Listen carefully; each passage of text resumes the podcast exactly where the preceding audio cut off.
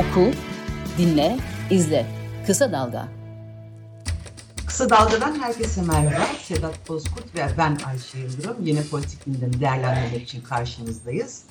Sedat öyle bir giriş yaptık ki 2022'den 2023'e maşallah gündem hiç durmuyor. Hani e, bir gazeteci için derya deniz ama söz konusu Türkiye olunca hangi birini konuşacağız, hangi birini yorumlayacağız artık biz de şaşırdık. Şimdi bugün e, belki en sıcak şeyden başlayalım. Altılı Masa'nın 10. toplantısı tam 9 saat sürdü. Heyecanla beklenen bir toplantıydı. Çünkü neden?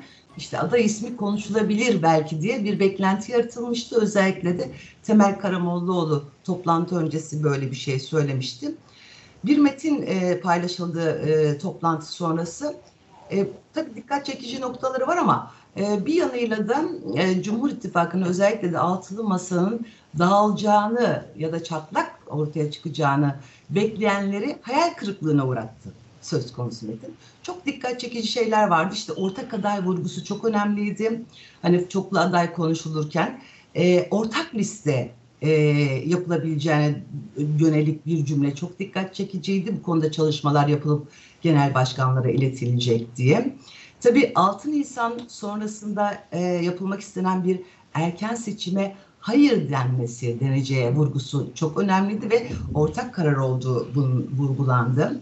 Ee, Erdoğan'ın başörtüsü meselesini üçüncü sandık olarak getirme fikri referanduma götürmesinin önüne geçilmesi e, önüne geçilmek istendiği vurgusu da dikkat çekiciydi. Hani Erdoğan bunu seçim malzemesi olarak kullanmak istiyor. Çok istiyorsa gelsin bizim de görüşlerimizi alsın uzlaşmayla çıkaralım diye bir vurgu vardı. Burada da çünkü bir çatlak olabileceği söyleniyordu. Oradan da bir çatlak çıkmayacağı ortaya çıktı.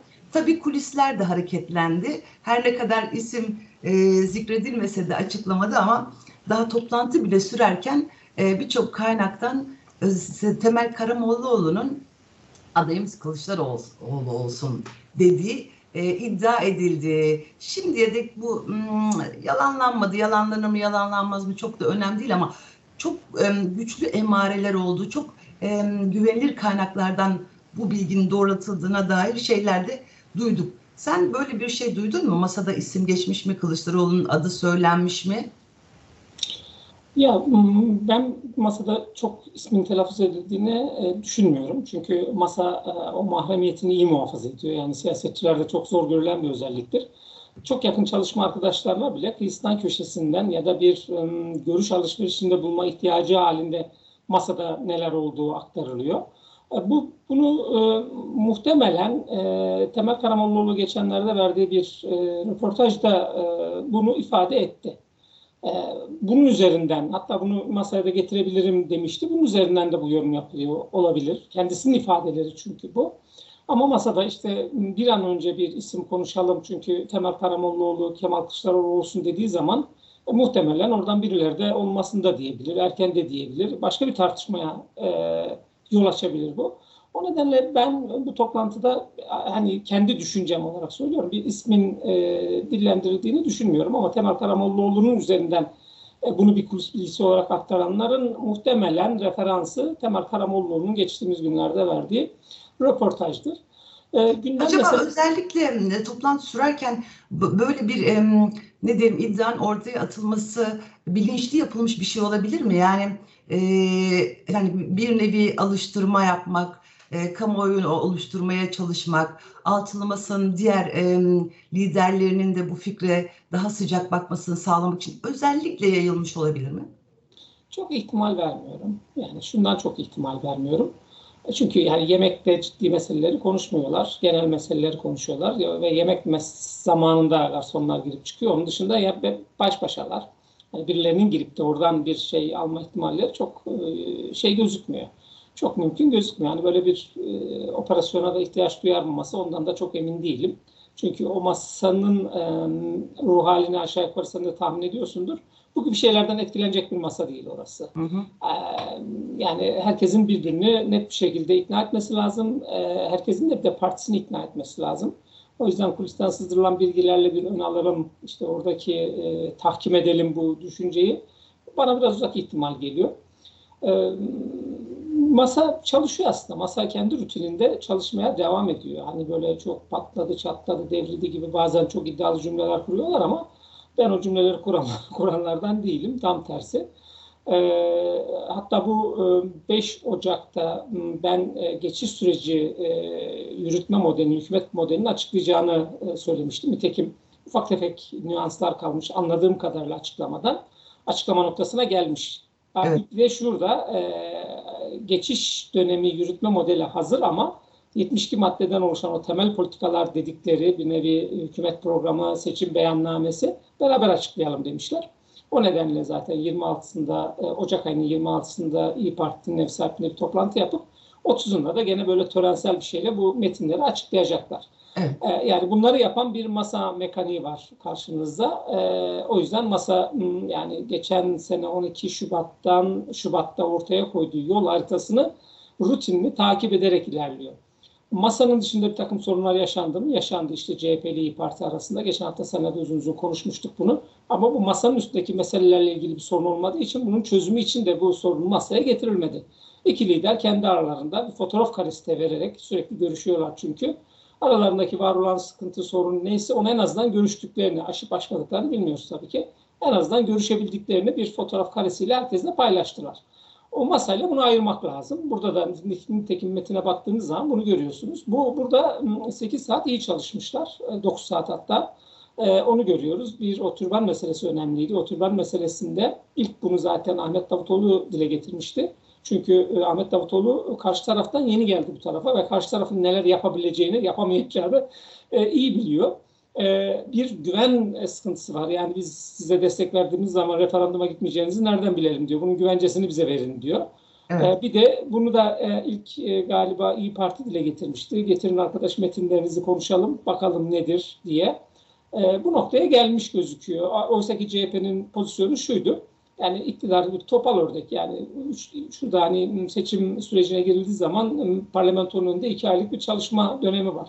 İki ay çalışma dönemi kalmış bir parlamento herhangi bir anayasa değişikliği yapmamalı. E, yapamaz da zaten normal koşullarda politik olarak da hukuki olarak da.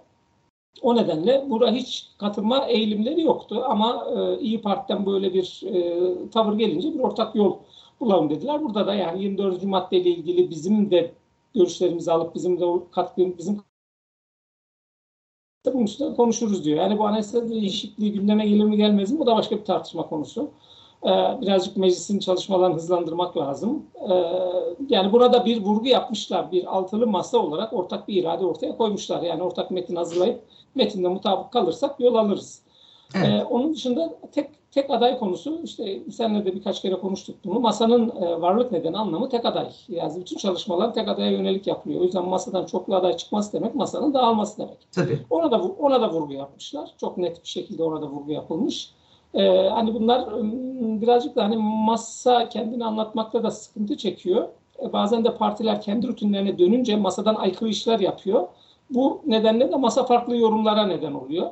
E, bunlar aslında masanın çok önce açtığı meseleler. E, ama işte durup durup bir gündeme geliyor. Gündeme gelmesinin muhtelif nedenleri oluyor. Ahmet Davutoğlu örneğin sordular tek aday mı istiyorsunuz? Evet tek aday istiyoruz. E, tek aday olmazsa ne olur? O zaman çok aday olur. Hemencecik başladı pek çok insan masanın da, da çoklu aday gündemde. Masada çoklu aday gündemde. Yani gerçekten çok e, her taraf için çok e, bir acayip dönemden geçiyoruz. Biraz da masa neler yaptığını, nasıl yapacağını falan birazcık daha iyi anlatması gerekiyor. Başta kendi partileri dahil olmak üzere söylüyorum. Çünkü e, bazen o partilerden insanlarla oturup konuştuğum zaman masayla ilgili pek çok bilgi noksanlığı olduğunu görüyorum. Onun dışında Ekrem İmamoğlu'na bir sağlam evet. bir destek var. Destek. Ve bugün de e, fiziki olarak var aynı şekilde destekte. E, onu da gördük bugün fiziki olarak da. Yani hep altı lider gitti yanına. E, metinde yer alması önemli. Yani Millet İttifakı'nın ittifak olarak, blok olarak, e, masa olarak sahip çıkmaları önemli. E, HDP'nin e, kararı bugün dün açıklanmıştı. Bir fikir kendi partilerinde de bir fikir alışverişte bulunamadıkları için muhtemelen e, metinde yer almamıştır. Bunu bir eksik olan olarak görenler de vardır belki. Acaba e, partilerin yani sonuçta kendi partilerinde konuşmalarına gerek var mıydı orada? Yani Ekrem İmamoğlu meselesi yer alırken iktidarın bir siyasi mühendislik çalışması yaptığı vurgulanıyor metinde. Şimdi HDP'nin meselesi de siyasi mühendislik çalışması. En azından bir cümleyle oraya eklenebilirdi. Yani altı lider oradayken dönüp bunu partileriyle konuşmalarına gerek yok. Çünkü ortada bir siyasi mühendislik çalışması var ve yani çok karanlıkta gidileceği, gidilmek istendiği belli olan bir seçime yaklaşırken o cümlenin konmasında çok büyük fayda olacağını düşünüyordum. Ben görünce hakikaten ben de şaşırdım ve ben de o eleştirenlerden biriyim. Doğru. Muhtemelen görüşmüşlerdir. Görüşmeme ihtimalleri yok. Hani e, anlamak için söylüyorum. Hani hukuken bunun bir mantığı var mı? Hukuken bir karşılığı var mı? Çünkü e, Anayasa, Anayasa Mahkemesi bu ceza, parti kapatma davalarında e, ceza mahkemesi e, niteliğiyle çalışıyor. Bir ceza mahkemesi gibi bir karar verme ihtimalleri var. Normal koşullarda bu zaten bir iptal değil. Yani hazine yardımını, hazineden aktarılan kaynağı ortadan kaldırmıyor. Sadece bir ay boyunca bir erteleme, e, üstüne bir şey tahkim koyarak bir erteleme yapıyor. E, buna hakkı var mı yok mu bu, bu tartışma konusu. Ama bu, bu bir hukuki tartışma konusu. Şimdi oradaki liderlerin buna girmeleri ne kadar doğru, ne kadar en azından bir cümle ben de senin gibi düşünüyorum konulabilirdi oraya. Çünkü bu yargının e, aparatlaştırarak e, seçim sürecinde kendine avantaj sağlamak için kullanan bir iktidar var karşında. Bir siyasi yapı var karşında. Bu onlardan bir bir hamle. Ekrem İmamoğlu bir başka hamleydi başka başka hamleler de gelecek e, gündeme. Ben de senin gibi yani böyle bir cümle belki hani e, yargınlara sallaştırarak işte muhalefette yer alan partilerin üstüne abanılmasını doğru bulmuyoruz gibi bir cümle çok rahat oraya olurdu. Ama muhtemelen bunu konuşmuşlardır. Onların muhtemelen başka kaygıları da vardır, başka türlü düşünceleri de vardır. Belki 26'sında bu konuya değinebilirler. E, erken seçim meselesinde de bir netlik gelmiş orada. 6 e, Nisan'a kadar işte geçen hafta galiba gene seninle konuştuğumuzda evet. eski seçim yasasına göre giderlerse bu altılı masa için bir e, avantaj oluşturuyor. Ama ondan sonra gideceklerinde bir avantaj oluşturmadığı gibi yani yeni seçim yasasıyla iktidarın ne yapmak istediğini kestiremiyoruz. Hiç kimse kestiremiyor. Çünkü onlar yapıyor. Biz anlıyoruz. Ha, bunun için yapmışlar bu işi falan diye. yani e, şimdi oraya da net bir şey koydular. E, çünkü iktidar iktidar tarafı, iktidar bileşenler MHP'de, e, AK Parti'de e, bizzat Erdoğan da dahil olmak üzere çok fazla seçimin öne alınması, seçimde düzenleme yapılması gibi hani erken seçim demeden bir takım şeyler öne sürüyorlar. Ama e, hukuki olarak çok elleri rahat değil. Yani o seçimi öne almalarının iki yöntemi var. Ben de onu söyleyeyim. Şimdi ne olacak? Yani muhalefet destek vermeyeceğini çok açık bir şekilde vurguladı. Bu durumda sadece e, Cumhurbaşkanı Erdoğan'ın e, meclisi feshedip erken seçim kararı alması gerekiyor. E, bu da zaten tartışmalı olan e, adaylık meselesini daha da tartışmalı hale getirecek. Yani tartışılmaz hale getirecek, aday olamayacak. Bize yani, göre olmaması, yani daha doğrusu anayasaya göre olmaması lazım. Şimdi anayasanın Cumhurbaşkanı meselesini çok net iki maddede düzenliyor. Birinci 101. madde diyor ki bir kişi en çok iki kez Cumhurbaşkanı seçilir. Nokta. Yani bunun üstüne oturup konuşmak bile burada bizim için zuldür. e bir de 116. madde var. 116. madde de erken seçime nasıl gidileceğini anlatıyor. Bir tanesi şu oradaki iki tane yöntemden söz ediyor 116. madde. Bir tanesi e, sen fesih diye kullandın. Fesih değil. Yani meclisi feshetme etkisi yok Cumhurbaşkanı'nın. Evet, evet doğru. Seçim, seçimi tekrarlama. Çünkü meclis, evet. meclisi feshettiği zaman o meclis çalışamaz artık. Oysa ki doğru. seçim kararı aldığı zaman meclis çalışmalarına en azından yeni parlamento oluşana kadar görevine devam ediyor. E, bu durumda e, iki kez seçilmiş bir cumhurbaşkanının tekrar cumhurbaşkanı seçilip seçilmeyeceğine ilişkin bu paragrafta bir hüküm yok. Bur, bur, burada bir sıkıntı yok. Burası 101. maddeyi bağlıyor. Ama öbür taraftan Türkiye Büyük Millet Meclisi bir erken seçim kararı alırsa diyor, e, ikinci döneminde olan Cumhurbaşkanı üçüncü kez aday olabilir diyor. Bu da çok açık. Yani hı hı. burada bir koşula bağlı üçüncü kez aday olabileceğine vurgu yapıyor anayasa metni. E, şimdi bu anayasa metnine baktığınız zaman demek ki üçüncü kez aday olmasının tek bir koşulu var bu anayasaya göre. Sadece 116. maddeyi bile söylemiyorum. 101. madde de dahil. Türkiye Büyük Millet Meclisi'nin bir erken seçim kararı alması. Bunun dışında kendisi işte e, bir erken seçim seçimi tekrarlama kararı alırsa e, orada böyle bir hüküm bulunmadığı için otomatikman buna bakılacak. E, orada yok, burada varsa o zaman orada olmadığına göre o koşulda sen erken seçim kararı alırsan, daha doğrusu meclisin seçimlerini tekrarlamak istersen sen aday olamıyorsun. Bu Hı. kadar basit. Şimdi Bu e, bunu neye dayanarak söylüyorlar? E, Mustafa Şentop biliyorsun. E, onun tezi şu. E, aday olmasının önünde bir sıkıntı yok derken e, sistem değişti diyor. Yeni sisteme göre bir kez seçildi diyor. Bir kez daha seçilme hakkı vardır diyor. Şimdi mantıkla baktığınız zaman Cumhurbaşkanı seçimlerin tekrarlanmasına karar verdiği zaman sanki ikinci kez seçilecekmiş gibi bir e, yorum yapılıyor burada. Bu yorum çok zorlama bir yorum. Çünkü e, anayasanın 101. maddesi orada duruyor. Kaldı ki yani bütün bu metinleri oluşturan heyetin içinde Mustafa Şentop var. Madem çok iyi biliyordun bu işleri oraya koysaydın. Deseydin ki Cumhurbaşkanı e, seçimlerin yenilenmesine karar verdiği zaman üçüncü kez aday olabilir diye bir hüküm koysaydın oraya. Niye koymadın? Ya da öbür tarafta işte Türkiye Büyük Millet Meclisi erken seçim kararı alırsa ikinci döneminde olan Cumhurbaşkanı üçüncü kez aday olabilir hükmünü oraya koydun da buraya niye koymadın? Sen yaptın bunları ben yapmadım ki. Orada hep şey derler ya bu, rahmetli Burhan Kuzu'nun kazığı mı bu acaba diye. Ya Burhan Kuzu da çok değil. Şentop daha fazla faaldi bu metin oluştururken. Yani o metin oluştururken bunları düşünmemiş olamazlar. Mümkün değil. Yani e, çünkü koymuş Türkiye Büyük Millet Meclisi erken seçim kararı alırsa ikinci döneminde olan Cumhurbaşkanı üçüncü kez aday olabilir hükmünü koymuşsun oraya. E, yukarıya niye koymadın? Yani bunları konuşup da tartışıp da koydunuz buralara. Durduk yerde birisi oraya laf olsun diye yazmadı bunları. Evet. O nedenle eli çok rahat değil. Şimdi e, yani e, seçmenin tekrarlanması kararı aldığı zaman e, YSK'ya kimlerden kendisi belirleyeceği isimlerle oluşacak. Onları ikna edebilir mi bu kadar anayasanın hükmü açıkken?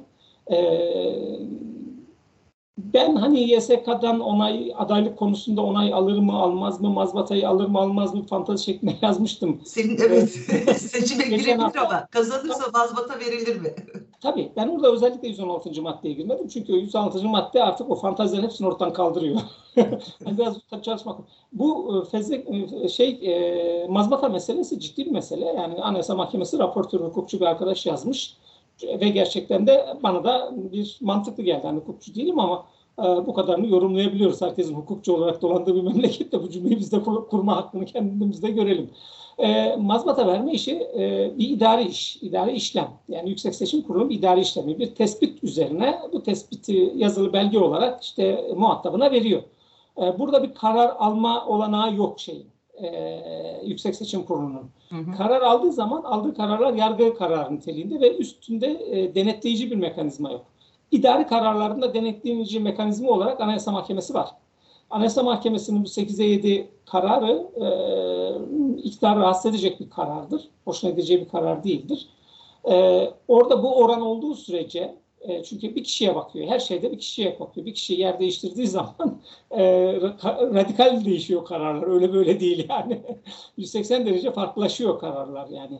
E, şimdi bu, bu, bunları zorlarlar mı? Bunları zor, zorlamaya değer mi bu işler? Bunların tamamı soru işareti. Ama dediğim gibi birazcık eli rahat değil. Sıkıntıları büyük. E, hamle yapmak istiyorlar. E, muhalefet de tamamen HDP de daha önce kapatmıştı. Yani şimdi normal prosedürüne uygun e, Recep Tayyip Erdoğan tekrar adaylarının önünü açacak bir erken seçim modeli e, iktidarın önünde yok.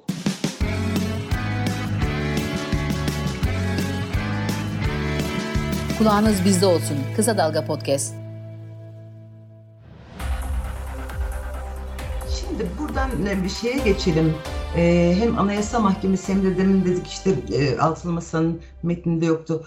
Geçen hafta da konuştuk HDP'nin hazine yardımının e, kesilmesi. Sen bir aylık dedin ama galiba şöyle bir şey. Hani biz de bu kararı bekliyorduk açıkçası. Keşke verilmeseydi ama tüm işaretler bunu gösteriyordu.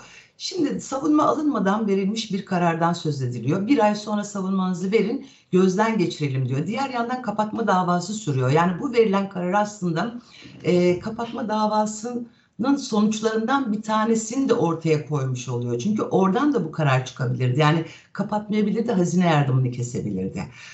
Tabii seçime giderken böyle bir karar verilmesi, hani hep dedik zaten konulu kanadını kırdı, kampanyasını yapmasının önüne geçe, geçecek bir karardır bu daha doğrusu kötü etkileyecek bir karardır. Kampanyasını elbette yapacak. Sonuçta 2015'e kadar zaten hazine yardımı almayan bir siyasi yapıdan bahsediyoruz. Bir siyasi partiden bahsediyoruz.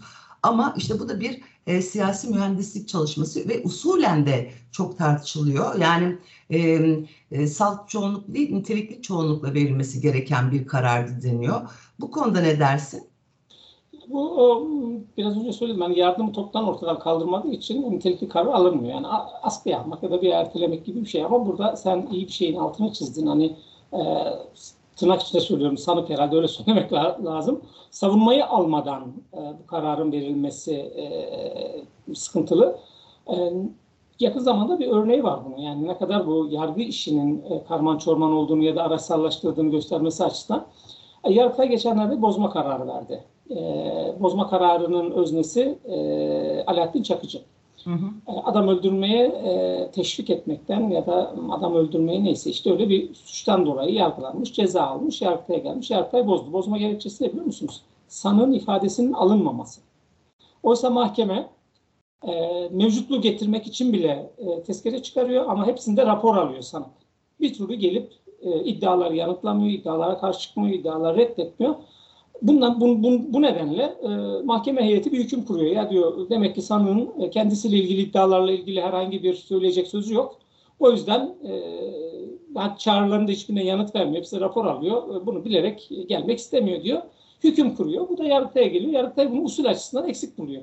Esasdan değil, usul açısından eksik buluyor. Şimdi gelelim Anayasa Mahkemesi'ne. Ceza Mahkemesi gibi çalışan bir e, mahkemede e, savunma almadan işte usul açısından eksik olduğu için geçen hafta bozulmuş, geçen ay bozulmuş bir davadan söz ediyorum. Evet. Yani bunu oradaki insanların bilmeme ihtimali yok. Nitekim ben e, karara direnenlere, direnenlere baktım. Orada gerçekten hukuki olarak bakma ve oraya da politik kaygılarla e, gelmediğini bildiğim insanlar var.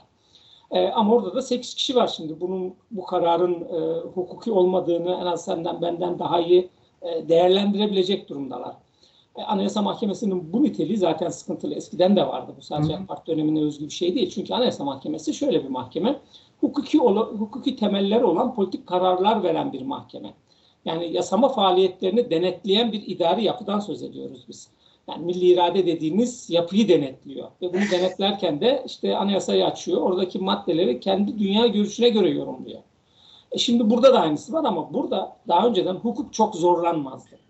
Yani o üyeler dünya görüşlerini yansıtırlardı kararlarını ama hukuku bu kadar zorlamazlardı. Şimdi hukukun müthiş zorlandığı bir tablo var karşımızda. Ha, kapatma davasına bir gösterge olur mu bu? Eğer gösterge olacaksa bu kapatmama yönünde bir e, duruma işaret ediyor, denklemi işaret ediyor. E, ben de Anayasa Mahkemesi'ndeki dengeleri biraz böyle görüyorum. Çünkü bu kapatmaya kapatma kararını isteyen bir e, devlet yok eski elimizde. Daha önce devlet bizzat giriyordu. Ee, bir tek parti istiyor. Yani. Parti, partisi evet. istemiyor. Bir tek parti istiyor. o parti de ortağı istiyor. Tabii o, o parti AK Parti, şey Anayasa Mahkemesi'nin kapatılmasını da istiyor. E, şimdi o nedenle ben hani burada e, kapatma meselesinde işte bu paraya bir taraftan değer konulmalar belki kapatılmayacağının hazine yardımının kesileceğini e, işaret ediyordu olabilir. Hani bu öngöremiyorsunuz memlekette neler olup neler bittiğini sonuç itibariyle e, mahkeme dediğinizde yerel mahkemeler, işte birinci dereceli kürsü mahkemeleri de dahil olmak üzere söylüyorum. E, iktidarın bir dokunuşuna bağlı oradan herhangi bir e, karar çıkartma yöntemi. Örneklerini görüyoruz zaten yani hiç uzağa gitmeye gerek yok. Yakın dönemlerimizde de var. E, ben de buradan HDP'den hani bu e, hazine yardımının şimdi bloke edilmesi, bir sonraki e, savunma alındıktan sonra bu konuda karar verilmek üzere bloke edilmesi, çünkü o e, yargı kapatma davası biraz daha sürecek yani bir iki üç evet. ay daha var. Ondan sonra seçim sattım haline girildiğinde seçime girme hakkı kazanmış bir partiyle ilgili bir kapatma ya da kapatmama kararı verilir mi verilmez mi? O da birazcık Şubat ayında Zühtü Aslan'ın başkanlık e, başkanlık süresi bitecek. Tekrar başkan olmayacak mı olmayacak onlara bağlı. Yani acayip bir döneme giriyoruz. Sen konuşmanın başında dedin ya acayip bir gündem. Böyle e, aslında Cumhurbaşkanı bir kararname çıkarsaydı 223 2023'ü direkt geçiyoruz 2024'e bağlanıyoruz diye hayli rahatlayacaktık. 6 ay böyle bunları çok konuşacağız. Çok da sıklıkla konuşacağız. Çok hızlı bir yıl yaşayacağız. Çok belli yani. Hakikaten inanılmaz bir hız olacak. Ama bu kötü mü olacak, iyi mi olacak bilmiyorum ama yani biraz bir karışık olacak o belli. Şimdi bu Sinan Ateş meselesini konuşmamız şart. Yani tüm konuştuklarımızda e, ilgilendiren bir şey. Ülke Ocakları eski genel başkanının e, Ankara'da öldürülmesi. İşin ucu, iddialar, isimler MHP Genel Merkezi'ni işaret ediyor. İsmi ortaya atılan milletvekilleri var. İşin içinde polisler var, uyuşturucu mafyası var ve iktidar İçişleri Bakanı sessizliğini koruyor. Yani kimse de kalkıp o ismi geçen milletvekili kardeşim benim bu işle dahlim yoktur demiyor. Bu cinayetin MHP Genel Merkezi'nde yer alan isimler tarafından organize edildiğine dair iddialar ortada dolaşıyor. Ülkücü camia birbirine girmiş durumda. Herkes bir intikam yemini ediyor. MHP'den istifalar, büyük bir istifalar olduğu söyleniyor. Şimdi hem bu e, bunun ne anlama geldiğini konuşmak lazım. Ülkücü camiada bunun yarattığı tabii ki bir deprem etkisi var. Hem de bunun tabii iktidara, Cumhur İttifakı'na etkileri de olacaktır diye düşünüyorum. Ya aslında olayı sen özetleyen bir yazı yazdın. Evet. Ee, şimdi hani bu e, biraz daha geniş perspektifle e, ben bakayım meseleye. Yani detayların hepsi senin yazında var. Ee, şimdi e, bu, bunu, bu bir kere bunun bir sınırlarını çizmek lazım. Bu bir MHP işi mesele. Evet. Hani yansımalar genel siyaseti etkiler mi? Tabii ki etkiler. Yani orada müthiş bir siyaset üstüne fiziki müdahale söz konusu. Ee, hani tek partiyi de aşan bir model olarak, bir örnek olarak e, görmek lazım bunu. Ee, şimdi e, Devlet Bahçeli MHP'yi nasıl yöneteceğinin mesajını net veriyor. Yani orada hiç gizli saklı bir şey yok. Nasıl yönetecek? İşte yanındaki fotoğraf karelerinde kimler var? Ee, devletin, e, emniyetin belgelerine göre suç örgütü liderleri var. Ee, Küşat Yılmaz, Alaaddin Çakıcı, Sedat Şahin, Direceli kimse bunlar. Daha önce ülkücü geçmişi olan e, mafyatik insanlar var. E şimdi siz tercih olarak ben bunlarla siyaset yapacağım dediğiniz anda bu insanlar çünkü meydan meydan dolaşırıp şahane siyasi fikirlerinden yararlanacak insanlar değil. Bunlarla siyaseten e, ne, nereye kadar gideceğiniz, ne yapacağınız bellidir. O nedenle bir temel tercih ortaya koyduğu zaman mesele anlaşılıyor zaten. Uzun uzun üstüne konuşmaya gerek yok. Hı hı. Ama e, Devlet Bahçeli daha önce ilk genel başkan olduğu zaman bu suç örgütü liderlerinin tamamını ülke ocakları genel başkanlarıyla beraber e, parti dışına çıkardı. E, işbirliği yaptı ülke ocakları genel başkanlarıyla. Bu mafyatik adamların tamamı MHP'nin dışında kaldılar. Uzun evet. dönem dışında kaldılar. Şimdi dönüp baktığınız zaman eski ülke ocakları başkanlarından sadece işte bütün tartışmalar, ithamların öznesi olan Olcay Kılavuz MHP'nin çatısı altında. Geri kalan eski ülke ocakları genel başkanlarının tamamı ya ihraç edildiler ya istifa ettiler MHP'nin dışında. Bu normal değil. Niye normal değil? Çünkü MHP'de e, ülke ocakları genel başkanı MHP genel başkanından sonra en önemli isimdir. Tabii. E, çok önemli. Çünkü gençlik kolları yoktur şeyin e, MHP'nin. Ülke ocakları onu e, o, o ihtiyacı giderir. E, şimdi burada MHP ile uzun zamandır bunu İyi Parti'nin ayrışmasından sonra uzun zamandır e, MHP'den ayrılan insanlar kendilerini e, ülkücü olarak tarif ediyorlar ve MHP'nin ülkücü olmadığını söylüyorlar. Şimdi MHP ile kendini ülkücü olarak e, tanımlayanlar arasında bir kırılma vardı zaten. Bu kırılmayı iyicene e, ortaya koydu bu şey. E, aralarındaki açı açıldı. Yani artık e, ülkücüyüm dediğiniz zaman siz otomatikman MHP'li olmuyorsunuz onlara göre. Zaten Ülkücülerin hangi kanadından diye sorulacak artık. bu burada ama ülkücü sıfatını şey yapmak istiyorlar. Zaten e, bir Alparslan Türkeş'i bir de ülkücülük meselesini e, kendilerinin dışında kullanılmasına izin vermedi MHP. Yani bazı fiziki Hı-hı. saldırılar örneğin Alparslan Türkeş'in e, vakfının bir e, lokali açıldı. Gitti e, MHP'liler orayı bastılar. Tabii. Bu ay sen e, kullanamazsın diye. Oysa ki orayı açanlar Alparslan Türkeş'in eşi çocukları. yani e, istemiyorlar çünkü e, kendilerini sembolize edebilecek kavram ya da bir figürleri kalmadı MHP'nin. E, yani Alaaddin Çakıcı'la bunu dolduramazsınız. Yani Alparslan Türk, Türkeş gibi kült bir lidere ihtiyacınız var. Bir de ülkücülük gibi politik yani geçmişi de olan, bir müktesebatı da olan, pratiği de olan bir e, kimliğe ihtiyacınız var. Bu ikisini kaptırdığınız zaman zaten sizin parti vasfınız çok fazla tartışmalı hale geliyor. E, şimdi bu nedenle hani ülkücü eski ülke ocakları genel başkanlar zaten uzun zamandır organizeler. E, referandumda da meydanlara inmişlerdi. Bir de şimdi e, geniş çaplı bir toplantılar yaparak e, tekrar seçim seçim sattım halinde meydanlara inerek MHP'yi karşılarına koymayacaklar ama Erdoğan'a oy vermeyin diyecekler. E, bunun için toplantılar da yapıyorlar. 2-3 toplantı yaptılar. Ben bunu kısa dalga netleri yazımda da yazmıştım. Hı hı. Bunun yanı dışı, e, bunun dışında işte Sinan Ateş'in de içinde yer aldığı 200'e yakın akademisyenle. Çünkü Sinan Ateş akademisyen olduğu için onu bu ilk çekirdek kadroyu almamışlardı. Örneğin çekirdek kadroyu almadıkları eski ülke ocakları genel başkanları da var. Bir tanesi CHP'de, bir tanesi İyi Parti'de. Onlar da partili oldukları için çekirdek kadroyu almamışlardı ama o e, geniş yapılacak toplantıların tamamında bunlar da yer alacaktı. E, bu buradan ne çıkacaktı? Bunun Türkiye genelinde bir organizasyon, bir örgütlenme. Çünkü MHP'de kendini ülkücü olarak tarif eden insanlarda ciddi bir rahatsızlık var. Bu rahatsızlığın sandığa yansımasını da 24 Haziran seçimlerinde gördük. Yani yüzde ikilik bir fire vardı Erdoğan'ın aldığı oyla Cumhur İttifakı'nın aldığı oy arasında. Yani AK Parti seçmeni kendi partisine oy verdikten sonra kendi partisinin genel başkanına oy vermemezlik yapmayacaktır muhtemelen. O nedenle o yüzde ikinin biz MHP'den fire verildiğini buradan değerlendirebiliyoruz. E, yani bize bize birazcık da akıllıca, mantıklıca geliyor bu.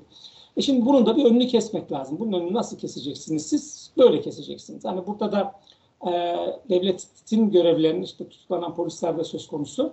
Devletin görevlilerinin de içinde yer aldığı bir organizasyondan e, söz ediyoruz. Hani bunu e, susurluk gibi bilmem ne gibi falan çok abartmaya gerek yok. E, ama hani bu e, siyasete istenildiği zaman devlet görevlilerinin nasıl muhtelif amaçlarla monte edileceğini göstermesi açısından önemlidir. Bunun açığa çıkması bu anlamda önemlidir. Çünkü işte sen söyledin çok hızlı. Hızlı aynı zamanda da ürkütücü, çok da kaygı duyucu bir seçim sürecine gir, giriyoruz. Hani önümüzde muhtelif pratikler de var. İktidarını kaybetmek istemeyen iki tane siyasi yapıdan söz ediyoruz. Ve iktidarını muhafaza etmek için siyasetin meşru araçları çoğu zaman yetmeyecek buralarda. Yetmediği zaman devreye neler girdiğini işte ben 57 yıldır bu memleketin toprağını çiğniyorum. Çok iyi biliyorum. hemen hemen hepimiz biliyoruz bunları tabii ki. Ya biraz da tabii bu e, cinayet sonucu yaşananlar e, AKP içinde MHP'yi biraz yük yük olarak görecektir diye düşünüyorum. Yani yaşanacak gelişmeler bundan sonrası için de özellikle MHP'ye yönelik bu e, ülkücü tabanda gösterilen tepkiler e, tabii e, yani yargı sürecini de izlememiz lazım. Acaba sadece e, tetikçiler mi alınacak yoksa e, arka planda e, bu işi organize eden, bu emri verenlere kadar ulaşılacak mı? Oraya ulaşılırsa zaten oraya gidilirse kıyamet orada kopacak. Ve çok iyi bir tespitim var. Yani AK Parti zaten MHP'li çok hoşnut değil. Yani AK Parti'nin iki tane genel başkan vekili var. İkisi de MHP'li ittifaka çok hoş bakmadı, bakmadığını biliyorum. Genel başkan yardımcının hiçbirinin bakmadığını biliyoruz. Yani oturup AK Partiler okuduğumuz zaman MHP'li ne güzel, şenlikliyiz, çok güzeliz falan filan diyen hiç kimse yok. Yani biraz elleri mahkum, biraz mecburiyetten e, bu ittifak sürüyor ama ne kadar sürer? E, bu önemli. E, aynı zamanda MHP de bırakıp gidebilir AK Parti'yi. Yani AK Parti ile e, bir Katolik nikahı yapmış değil. Yani evet. şu gün şu gün işlevsel olarak MHP'nin e, bu ittifak e, AK Parti'den daha çok işine yarıyor.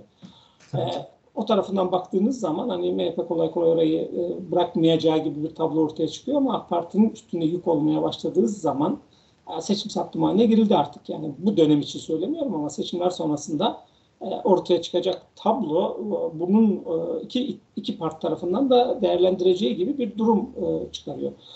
Nereye kadar gider bu? Yani hemencecik tutuklandıklarına göre tutuklama çünkü tutukladığınız zaman o susturuyorsunuz Tabii. insanları, sanıkları, kimse. Oysa ki bizim gazeteci arkadaşlarımız da sabah köründe gözaltına alıyorlar. 10 gün tutuyorlar nezarethanede. Hani yaptıkları da haber.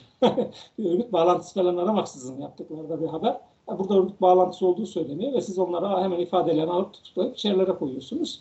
E, bu da e, hani bu işin kapatılacağını ya da e, son noktasına kadar gitmeyeceği yönünde kafanızda şüpheler oluşması neden oluyor. Aynı yöntemi hatırlayalım. İstiklal Caddesi'ndeki o bombalı saldırıdan sonra da yaşadık. Hemen aldılar. Bir gün sonra tutuklayıp koydular. Oysa ki ya bir kadın mı yani? Bu, bu mudur? Şimdi bir tetikçi mi yani? Motosiklette geldi, canı sıkıldı. Eski Ülke Ocakları Genel Başkanı vurdu gitti bu, bu, bu parantez içinde kalması isteniyorsa hemen tutukluyorlar. Doğru söylüyorsun. Daha çok konuşacağız bunu. Bence konuşmamız da lazım ama e, ben yazımda diyorum biz hani biz konuşmasak bile o camia bu işin peşini bırakmayacak o kesin. Evet bugünlük burada noktalayalım. Haftaya görüşmek üzere diyelim. Evet. Hoşçakalın. Görüşmek üzere. Hoşçakalın.